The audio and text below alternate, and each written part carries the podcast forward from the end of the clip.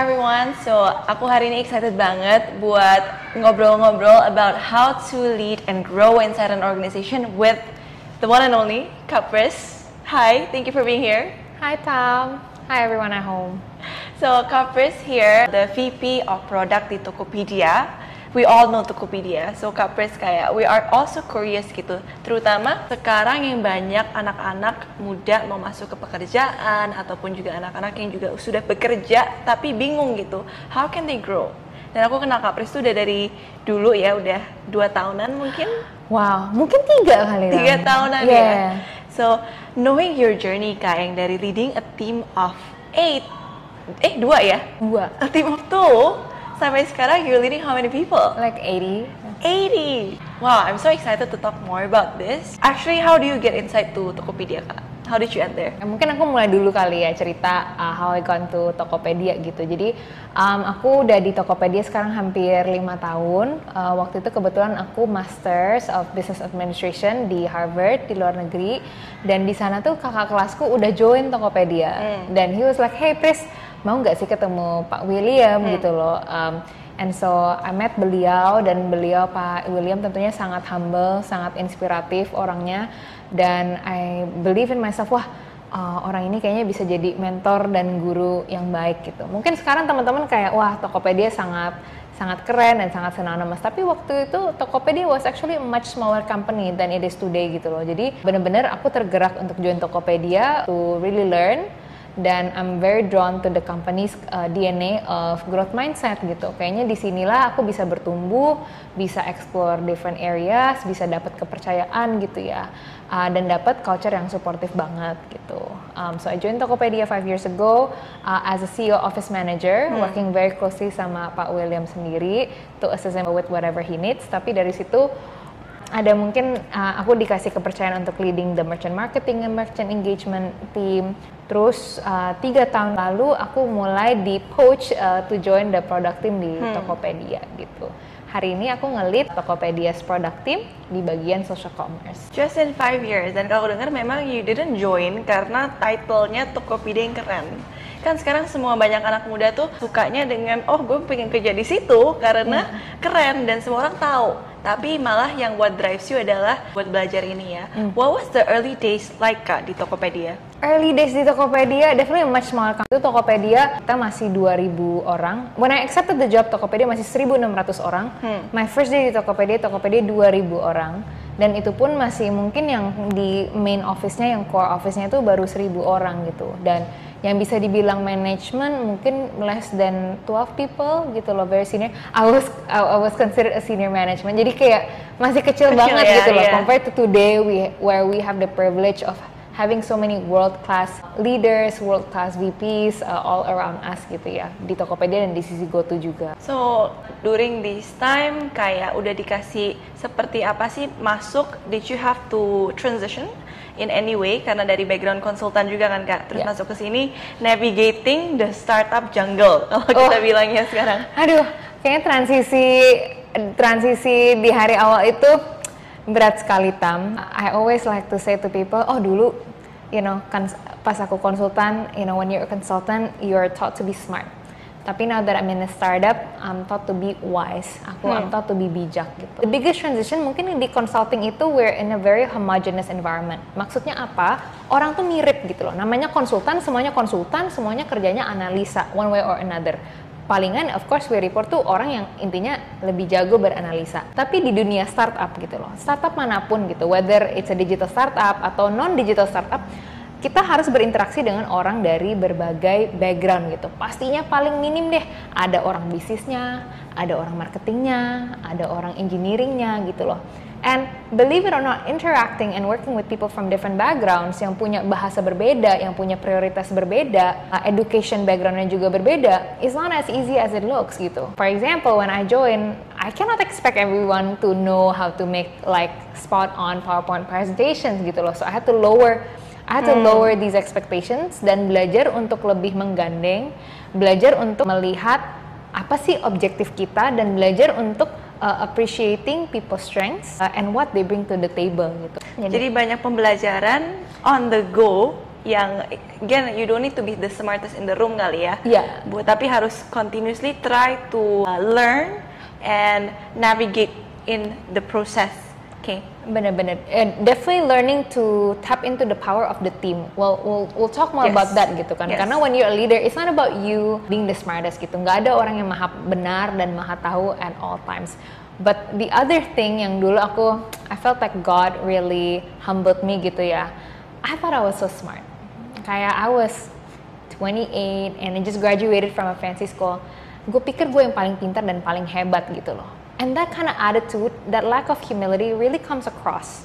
And when you think you're the smartest and you think you're so great, what's gonna happen is you're gonna stop listening. Kita akan berhenti mendengar, kita akan berhenti belajar, kita akan berhenti dan dibutakan untuk melihat apa sih ide atau suggestion atau inisiatif yang orang lain bawa gitu loh. Nah itu bakal it's gonna be your downfall. It's really gonna be your downfall karena in a startup the problems that we face itu selalu lebih besar daripada satu orang.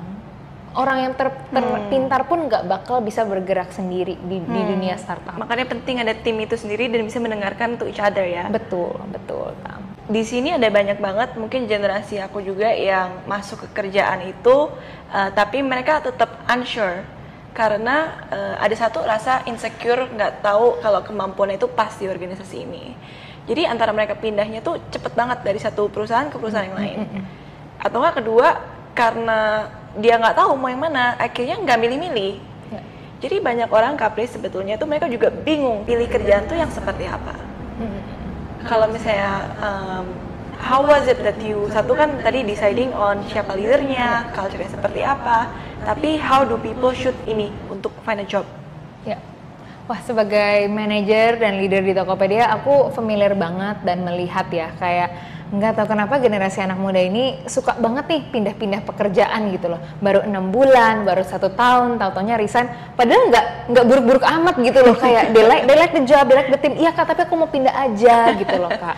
Nah kalau aku mungkin bermula di situ ya konteksnya tuh yang aku lihat teman-teman tuh ada tiga alasan kenapa sering cepet pindah gitu. Hmm. Pertama pengen cepet jadi CEO. Intinya pengen cepet dipromot, pengen semuanya datangnya cepet. Kedua, teman-teman tuh cepet bosen. There is really nothing wrong with what they're doing, cuman cepet bosan aja. They don't wanna stick to it. Dikit-dikit kayaknya ah udah bosan ah sama environment ini mau ke environment selanjutnya. Dan yang terakhir tuh juga cepat menyerah. Jadi ketika things get tough, gitu, kita kayak ngerasa ah kayaknya this marketing thing is not for me. I'm gonna move and and find something else. Pada kenyataannya, Tam, every job at the beginning is difficult. Ya. Setiap pekerjaan pasti bakal ada tantangannya. Jadi itu mungkin yang tem- aku pengen mindsetnya sedikit diubah nih gitu loh. Ya, perjalanan untuk menjadi CEO itu memang panjang gitu loh. Jadi jangan semuanya buru-buru mau jadi head of department, mau jadi CEO. Kalaupun kalian pindah mengejar title doang, tapi kita tidak grow the skills needed to be effective in that position, yang ada kita akan gagal gitu kan Tam. Dan yang ada menipu diri sendiri. Sure, you can move to a smaller company and you can be VP of whatever, tapi do you really have the skills to lead an effective team? Teman-teman harus melihat nih title sama do you have what it takes to honor and really perform at that level gitu. Jadi bersabar, you know, bersabar dengan prosesnya, setia dalam hal kecil, jangan cepat bosen gitu ya. Good good things really do take time dan yang terakhir if you run into obstacles kalau kita menemukan hal yang sulit know that it's normal. Even me at my level, udah, you know, I've gone through the promotions many times. I still have many things that I'm struggling with. I still have many things yang harus dipelajari dan ditekuni dan harus latihan lagi gitu. Jadi no matter where you go, mau pindah ke industri, mau pindah perusahaan, you're not gonna escape namanya learning curve Pasti ada susahnya. pasti ada susahnya. Aku juga Tam sendiri, do you feel like with your with your current success, do you feel like you're still learning? Oh, of course. Dan aku tuh amazed soalnya lima tahun di startup itu it's uh, for a lot of people it's considered a long time. Yeah. Kalau buat aku pun udah tiga tahun di sini, tapi aku emang in this for the long run, for 10 years, for 15 years, for 20 years. Jadi menurut aku betul banget yang Kak Pris bilang bahwa kalau misalnya cepet pindah, itu skills apa yang kamu belajar ketika susah pindah doang, ah kayak ngulang lagi dari awal gitu. Jadi ya, jangan ngejar promosi itu sendiri atau title buat mungkin uang yang sedikit lebih banyak kalau pindah perusahaan dan itu kayak jadi tren gitu oh Yeah. gue udah di sini sini sini sini makin banyak perusahaan yang kayaknya udah kerja di situ makin pintar tapi kan bukan seperti itu kayak realitasnya Bukan seperti itu. Nah, aku juga mau sharing kali ya untuk teman-teman muda. Kenapa pindah terlalu cepat atau terlalu sering pindah juga it's actually bad for your learning. Karena ketika kamu pindah, there's a cost to it gitu loh. Kamu begitu pindah, harus kenal manajer baru, harus kenal tim baru, harus mungkin satu dua bulan pertama harus penyesuaian dengan proses-proses di sana, bahasa di sana. Your first I'm sure your first one to three months you're just basically onboarding and learning. You can't even thrive. You can't even prove yourself. Sedangkan if you stay in your current role, karena kamu udah nyaman dengan segala macam proses, you can actually take the time to challenge yourself, to take on extra scope, to do something that's more challenging, to get out of your comfort zone. Sedangkan kalau kamu pindah terus, at least kamu buang tiga bulan, enam bulan cuman start, kasarnya startup cost ya untuk memulai dan mempelajari di role baru Yap. itu. Dan yang kedua, kamu juga kehilangan network. Terminologinya kayak cachet gitu. When you lo- lose the cachet, right, your internal network, orang yang berkolaborasi sama kamu, these really internal relationships to be effective in any company, for you to get the trust, for you to uh, earn that right to be promoted, it takes time to build. Nggak mungkin kamu kayak baru masuk terus tau-taunya dua bulan kemudian langsung dipromote Promote. gitu ya. That rarely happens gitu. Jadi justru kalau kamu pindah terlalu sering, terlalu cepat, terutama at the junior level, you're making a lateral move. Kamu bakal pindah-pindah-pindah, oke jadi associate aja terus keliling flat perusahaan. gitu ya, Iya. nggak upwards Betul. Dan at best paling kamu oke dari associate kamu ditawarin title yang lebih besar jadi senior gitu kan atau jadi dari senior jadi manager. But you you did, did you have a mentor who taught you how to be a good manager gitu loh. Kamu jangan-jangan when you take on a title or a job prematurely gitu loh. Wah, ya memang kelihatannya gajinya besar tapi when you arrive there Are you even gonna pass probation? Will the people that you lead gitu kan ngelihat Yes, ngelihat yes. kamu sebagai manajer Yes. dan leader yang baik gitu loh. apa skillsnya sudah punya betul, it can really backfire gitu loh Tam. Jadi personally uh, in the early days I still recommend staying on at least wah paling minimal tuh one and a half to two years. Of course kalau memang ekstrim banget gitu ya ternyata you're you're surprised and the values of the company masih nggak align with your values, oke lah. But usually any resume that have more than three jobs in the first two years is gonna be a red flag sih. Questionable It's ya. gonna be questionable. Bakal dilihatnya oh, ini orang nggak komitmen, ini Ya. orang kayak cepat menyerah. Eh, mungkin kamu punya cerita yang valid pun, impressionnya sangat-sangat buruk. No employers want to hire someone yang nggak yang seemingly not committed gitu. itu a really good insight karena you've seen a lot of people, you work with a lot of teams dan itu datang dari Caprice bisa melihat, oke sebetulnya aku pengen lihat itu adalah uh, dia tuh perkembangannya secara deep itu seperti apa. Tapi Caprice aku mau sedikit shift, yes kita uh, nggak mengejar promosi itu sendiri, tapi juga ada orang yang memang sudah lama di suatu organisasi, tapi mereka juga nggak berkembang. Mereka of course they want uh, to grow, Iya. tapi they don't know how. Hmm. Oke, so the question here is gimana sih grow uh, within my role? Yes. Um, sorry, ada dua ya. How do I grow and how do I get promoted? So I want to answer both. Grow itu tentunya paling gampang. Ask yourself, eh, gue hari ini dibanding gue enam bulan lalu, what has changed gitu loh. And when um, and when nothing has changed, then uh, that's a really a red flag ya. Jadi in a in a in a healthy startup or in a healthy environment, normally as an individual you have a growth plan. Kalau teman-teman nggak punya growth manajernya yang tidak memberikan kamu growth plan, nggak apa-apa. Make your own growth plan. Hey, for the next six months, aku kayaknya ngerasa uh, kelemahan aku yang paling dalam itu mungkin my communication skills masih kurang bagus. I, I'm not confident enough to do uh, presentation, especially to the seniors. Or my data analysis is still very very uh, masih rudimentary sekali gitu ya. Jadi belum belum very advanced gitu. So write that in your goal plan. Eh, enam bulan lagi, I wanna be a more confident presenter. Enam bulan lagi, I wanna be able to do more sophisticated type of analysis. Enam bulan lagi, I wanna prove myself by managing a larger project. Mungkin sekarang kamu uh, projectnya banyak dituntun atau ke- kamu cuma disuruh-suruh. Enam bulan lagi, kamu mau coba pengen eh hold on to the pro- manage the project end to end gitu ya, more independently than your manager. So first step is make that growth plan after you make that growth plan then commit to it gitu loh coba dicicil oke itu kan visinya enam bulan sekarang what can I do this month? What can I do next month?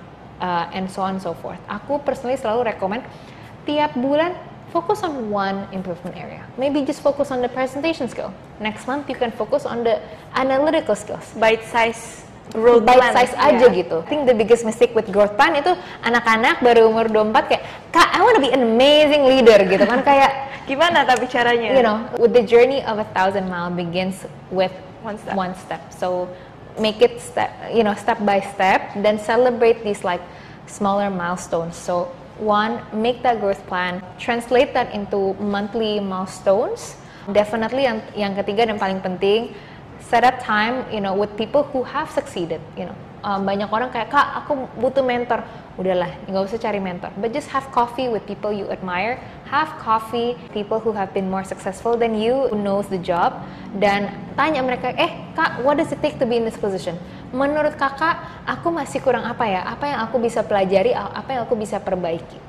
These advice from people who have been through that path is simply priceless. Betul. Uh, and you cannot find this advice in books karena what it takes to be ahead of engineering, what it takes to be ahead of marketing are completely different things gitu loh. Jadi hear hear from the people who have experienced that.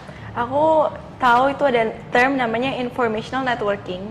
Di mana kalau misalnya sebagai dulu aku di kuliah juga pun nggak takut buat ke LinkedIn, reach out dan nanya can I get coffee chat with you to understand a little bit about your in, about your industry. Terus nanya at the end of it, oh is there anyone else that I can meet that you would like to introduce me to? So mm. small additional things like that yang sebetulnya itu makes a whole lot of difference Yeah. buat you bisa grow as a person. And that's actually how we met ya Tam ya. You reach out to me ya? untuk untuk kayak kak I just wanna have coffee chat with you. Oh yes, I remember and that you now. asked me for advice. How how can I be be a more effective leader for my team? And look at where we are now. I mean, Yeah. we're still in contact. We're still in touch. And we're very good friends now. Yes. Nah, about the second part of that question, Kak. Balik lagi, ini mengenai tadi positioning yourself for promotion. Yes. Tentu udah sendiri growing, tapi kadang orang juga nggak melihat. Mm. Harus ada intentionality on letting your surrounding know kalau I'm kind of ready. So how do I get there? How do you position yourself? Setuju banget karena just because you have grown the Yes. skills does not mean you're gonna get the promotion automatically. Jadi rekomendasi aku pertama kalau mau dipromot satu understand the promotion framework in your company. Apakah ada uh, cycle-nya itu per tahun annual cycle ada uh, cycle-nya dua kali setahun gitu kan. Seringkali anak muda kayak oh aku mau dipromot kayak next month gitu ya nggak bisa gitu kan. There is a process typically that you need to follow. Kedua, definitely plan with your manager gitu loh. Manage expectation. Kadang-kadang you, maybe you feel like you're already awesome gitu kan. Tapi menurut manajer kamu, kamu masih kurang di critical skills. Jadi justru pas ketika kamu memulai semester itu, tanyalah manajer kamu, boss, I have plan to be promoted gitu loh. What do you think I need to do? Kira-kira berapa lama to my promotion and what does it take for me to get there gitu. Jadi biar kamu jangan mengembangkan diri di area yang mungkin that's not what the company needs gitu kan. Mungkin company definition of a great senior of engineering is very different than your definition gitu. Jadi make sure that you are fulfilling the requirement dari company-nya tersebut gitu. Expectationnya align. Betul. Ketiga, don't forget to summarize, communicate, and promote your personal impact. Jadi sering kali kamu ngerasa, oh aku udah hebat, aku ngerjain project ini, project itu. Tapi especially in larger companies, people don't know your project. People don't know your impact. Jadi jangan malu-malu, harus pinter-pinter kalau ngomong sering-sering promosi your project. Eh ke mana seru loh project project gue gini, tadinya ini project apa gitu Iya, kan. project ini challenging, terus I did this, did that. The reality is people can be a bit gossipy gitu ya. Mungkin tapi kalau we can see the positive side, then that means you are in control. You know, you have, you can do so many things to shape your perception at work. Salah satunya ya talk proudly about the products that you've built. Talk proudly about the initiatives that you've led. Dan ketika one-on-one with your manager, I hope it's two to three months before the promotion cycle, remind your manager juga, eh kemarin I did this project, I learned this, do you have any feedback for me? Jadi, you make it easy for your manager to make your promotion case ketika ada promotion committee atau when it's time for your manager to submit your name for promotion. Dibalik ya kak, jadi kalau bukan anaknya anak uh, pekerjanya yang bilang mana nih manajer gue kok nggak yang ngelihat gue udah kerja keras bla bla bla bla, tapi sebetulnya juga loh mana ya? Kamu belum tunjukin apa-apa juga toh? Ya. tell me tell us gitu. And you can say it proudly. Bukan in a way yang arrogant atau boastful tapi this is how I contributed to the company and that's exactly what I came for why cannot I talk about something yang I came here to do to contribute to the mission Balik lagi tapi makanya tadi first step yang aku bilang itu penting banget gitu loh. Understand expectationnya apa. Nah, jujur aja nggak semua manager itu perfect gitu ya. Nggak semua manager know what it take. Maksudnya nggak nggak semua manager bakal proaktif. Hey Tam, you know I have a promotion plan for you. Six months down the line I'm gonna promote you. Kamu do A B C D. Jadi aku mau teman-teman bisa sukses whether or not you have an amazing manager. Kalaupun kamu punya manager yang mungkin lebih pasif, yang lihat-lihat dulu gitu loh. Ajak gandeng manager itu. Eh, Kak, I really, you know, I wanna grow in this company. Aku punya ambisi to move to the next level. Menurut Kakak, what can I do? What's what's your feedback for me? That's a really good uh, insights kak. Aku juga tahu ada maksudnya if you kind of assess in an organizations ada orang-orang yang pasif dan without a title mereka ngerasa mereka nggak bisa mimpin. So how do you think we can lead sideways and how do we do that effectively? Hmm. Leading sideways, I love that you bring it up Tam. Kayak ini tuh penting banget karena biasanya startup itu it's a, it's a huge environment. Mungkin majority of the workforce don't have the title of a VP or a head of department. Tapi just because title kamu tuh bukan title VP atau head of department, bukan berarti kamu tidak bisa menjadi seorang leader. Leading is a verb. Ini adalah sebuah action. Leading is not a title. Jadi um, even you know when you're an intern atau baru associate, you can be a leader through your actions. Now, what does leading sideways look like? It means you can act. Um, you act act as a leader through ownership, being the center of information, being the source of truth, being the center, taking accountability for the project tanpa title gitu loh. Jadi sebenarnya you can already do this even when you're just an intern atau when you're just an associate. Now leading sideways it means that you do all these things tanpa peers atau tanpa menggunakan otoritas gitu ya. Jadi Bisa kayak ya? bisa, bisa ta. Misalkan I'm sure di Liberty Society you guys have many many projects. Seseorang yang proaktif gitu kan, yang tanpa tan yang beracting tanpa title, you can act without your title, but just be like, eh Kak Tam, why don't I help with this project gitu, dan kamu bisa bantu koordinasi teman-teman dan memudahkan hidup semua orang, gitu loh, Yeah. and and being the champion for that project, Ya. gitu. There's a really good book dari Julie Cho. Dia dulu di Facebook, Becoming Manager, What to Do When Everyone Looks at You.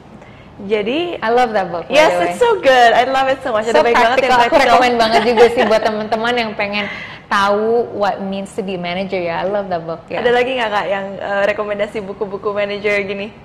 Aduh, top of my mind. Aku suka banget autobiografinya um, Bob Iger, Robert Iger. Is that uh, Disney punya Disney CEO? Oh my Okay. god. Aku sukanya itu itu it's more of a biography tapi he shares a lot of his principles ya uh, for for leaders gitu. So, right now, you know, it's a upcoming recession. So many tech yang memang lay offing a lot of people. Jadi job market itu very tough. Ya. Buat college graduate yang susah banget cari kerjaan atau orang bahkan yang udah tiga tahun nggak sebelum pandemik, aku tahu beberapa teman pingin cari kerjaan tapi susah to compare and compete dari universitas yang ternama kayak ITB, UI. Wah gimana tuh? There's so many candidates tapi it seems like not enough job because like ada banyak job freeze. So menurut Kapris, skills is essential to get ahead in the job market? Oke, mungkin sebelum aku jawab what skills is essential to get in the job market, aku mau jawab dulu kayak, eh kak, aku bukan datang dari college ternama, tapi I wanna be competitive. Nah, aku mau remind teman-teman ya, you don't have to graduate dari UI atau ITB to have a great career, gitu loh. Mungkin teman-teman, everyone has different starting point, but you know, your starting point does not determine your career. Jadi kalau teman-teman yang mungkin merasa starting pointnya masih kurang oke nih, what can you do to boost your profile and still accelerate your career path? Uh, menurut aku pertama be humble and take what you can gitu loh. Jadi interview with all the best companies dan whatever God gives you, really make that starting point the very best gitu ya. Jadi apakah maybe it does mean you're gonna work for a smaller company, for a smaller brand, but pick the best one gitu loh. Pick the best one that you are passionate about, do great job there, and use that as a stepping stone for your next career, for your next job gitu. Jadi mungkin starting pointnya mungkin a little bit off, but I feel like semuanya, I mean di Tokopedia we accept people from so many different schools selama dia memiliki experience yang sangat relevan dan sangat kompetitif gitu. Jadi mungkin when you're at the beginning of your career, I recommend you to optimize. Eh, gue di job pertamaku ini bakal dapat pengalaman apa nih, bakal dapat exposure apa nih, bakal dikasih tanggung jawab apa nih. Will I have access to a great manager or a mentor yang bakal aku bertumbuh dengan cepat? If you do get that really great opportunity, mungkin bukan di company yang ternama, really appreciate that. Karena kamu satu satu setengah tahun gitu loh you will learn a lot. And when you're interviewing um, it does come through gitu loh all the skills that Kelihatan ya that, bedanya. that you've learned. Now then your to, to your question gitu kan Tam. Kak what skills will make someone really really in demand uh, right now? Menurut aku pertama it's not a skill but it's actually an attitude uh, which Hmm. is which which we can see in interviews gitu loh. We want people who are proactive yang aku bilangnya sih bahasanya bukan mental korban ya Tam ya. Jadi kayak whatever situation they're thrown at especially crisis lah kurang orang lah they somehow can be proactive and change that situation around. Apalagi di Aku startup bilangnya ya. entrepreneurial mindset lah. entrepreneurial mindset bener banget. I love that term. Jadi punya attitude yang proaktif dan bukan mental korban dan gak entitled ya gampang komplain dan segala macam. Gua skill yang penting banget itu communication sih karena jujur many jobs today kita tuh nggak perlu pinter-pinter amat gitu. They're not, they're not like too complex gitu loh. But a lot of the jobs today need you to collaborate. Need you to like problem solve and be a detective. Oh how to make this gimana ya? To make this gimana ya? To get ahead of the competitor gimana ya? I have to be ahead of the trend. A lot of this takes research takes communication takes networking gitu kan. Jadi you have to be a great communicator to be an effective project leader. You have to be a great communicator to build beautiful partnerships. You have to be a great communicator if you want to do a sales pitch um, or build your business gitu. Jadi communication tuh key Penting. banget sih. It's uh, both communication and critical thinking. Karena people can communicate, but then they're not thinking critically first to Ya. be able to tadi Kapres bilang solve an issue. Betul. Dan yang mungkin yang ketiga, it sounds really boring, but I think you need to have basic analytical skills. So many people are smart, bisa logis, tapi suka underestimate the power of data gitu. Um, aku baru ngobrol sama teman lain gitu loh. Kebanyak, kak bukannya semua orang udah ngeliatin data ya, chartnya ini itu. Yes, kebanyakan orang aku rasa tuh you are data informed. Data informed itu you see the data, but you don't do anything about it gitu loh. Atau bahkan data inform itu tidak haus mencari data that really shapes your decision making. Jadi banyak uh, anak muda terutama kayak sebenarnya we use the data to justify our plan. Oh ya aku udah planning project ini terus aku cuman cari-cari data yang superficial aja gitu loh to justify myself. Tapi when you're truly data driven gitu loh, you you make decisions led by the data gitu. Dan it takes skills and it takes knowledge for you to even choose the right data to bring in, to analyze it, to present it visually in a way that your investors, your manager can can understand. Jadi kita nggak harus pinter gitu ya. You don't have to know everything there is know under the sun. Tapi kalau kita kalau kita jago um, main data gitu ya Tam, you can let the data guide you Ya. gitu loh. You can let the data guide you what to do next gitu. Tanpa harus uh, tahu everything there is to know about your business. Data driven, not just data informed. Betul. Oke. Tadi satu uh, being Entrepreneurial, Entrepreneurial. proactive and entrepreneurial. kedua communicator, communication is important, and the third one is being data driven. Amazing. That's such a good skills to have, you guys, for this type of um, apa ya very tough job market really and how to be competitive. Mungkin ini last question sih kak, which is sebentar kalau dulu cantekannya. the last question is, Sorry Tam, aku boleh tambahin nggak? oh ya silakan. Actually, I want to add one more thing to the list, yaitu Okay. marketing skills.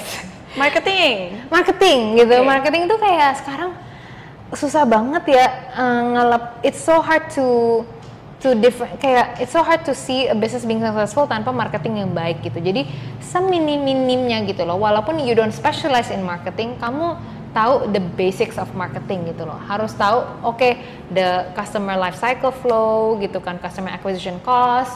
Um, kamu mesti bisa hitung-hitungan nih gitu loh. So you can whether even when you're a product manager or you're in engineering or design, kamu bisa bisa ngelihat nih how does the business grow and how to help the business grow gitu loh. Lewat That I agree. lewat yeah. lensa marketing ini. So what can you do to learn marketing? Banyak banget online classes, banyak yang free, banyak yang berbayar. Jadi please take at least one or two of these marketing classes. Putting that on your resume will instantly make your resume stand out more to your employers. I agree karena you have to be able to sell in this environment mm. and that's my job all day yeah. as an entrepreneur as well karena buat apa ada produk tapi yang memecahkan masalah tapi 50% of the other work is not just the product itself Betul. but getting the product into the market setuju banget we can Many get mm. we can get a whole another discussion on this one Many people think like gue udah bikin produk yang the best banget gitu terus kayak nobody knows about it gitu kan Iya, yeah, iya, yeah, betul banget. Oke, okay, uh, can we go to the last question? Yes. Oke. Okay. Oke, okay. So this is untuk para people who are people who are listening out there dan mereka ragu untuk uh, take that step ya untuk menjadi leading inside an organization to grow either it's like leading sideways atau memang menjadi proaktif to take the next step of promotions what is your tips for them untuk teman-teman yang mau you know of course aspire to become leaders one day, terutama teman-teman kita yang perempuan yang biasanya lebih malu. Um, aku encourage teman-teman untuk fokus on what matters in the long run. Jadi jangan cuma ngeliatin uh, the short run aja gitu ya. Now, what matters in the long run ada tiga. Pertama, fokus on your values and your integrity, your reputation. Kedua, focus on growing your skills karena your job will match the skills that you have dan yang terakhir fokus on growing your network. Hmm. Karena that's where you will learn the most. That's where you will get your career opportunities and that's where you will find community that uplifts you and strengthens you in difficult times. I love it. It's all about the power of trees. There's so many trees. I feel like I've learned about three, like more than trees. like 12 new things that I learned today. Well, thank you so much Kak. I think it's such a privilege buat bisa belajar nih dari pakarnya about you've seen so many different people, you led different teams, and you're overseeing the managers. Jadi buat aku pun yang masih banyak belajar nih di dunia karir, bisa encourage karena it's not about the short term, it's about the long term. And how do we best position ourselves to be there? Tadi Kak Pris bilang 90% of Ah, 90%. Oh, tadi sebelum uh, recording ini aku udah sharing sama Tamara gitu loh. Oh, nih anak muda ini sekutu loncat gitu kan. And you're optimizing uh, buat naik gaji 1 juta, 2 juta gitu. Padahal ada statistik yang menarik sekali bahwa 90% of your net worth gets created after you are 40 years old. 40 years old gitu loh. Which means right now when we're young, our focus should be right, how can I have the right skills and how can I be in the right place by the time I'm 40 gitu loh. Yeah. You should it should be like how do I build that traction supaya by the time I'm 40, right? I mean, when I have that position of power, I really honor that position and I of course help my company atau help my team um, deliver the best performance gitu loh. And hopefully it will reflect in your net worth juga gitu ya. Amen. Later. Amen. 20 more years for me. we'll take my time. Thank you so much. Thank Tom. you. Thank you so much for everyone.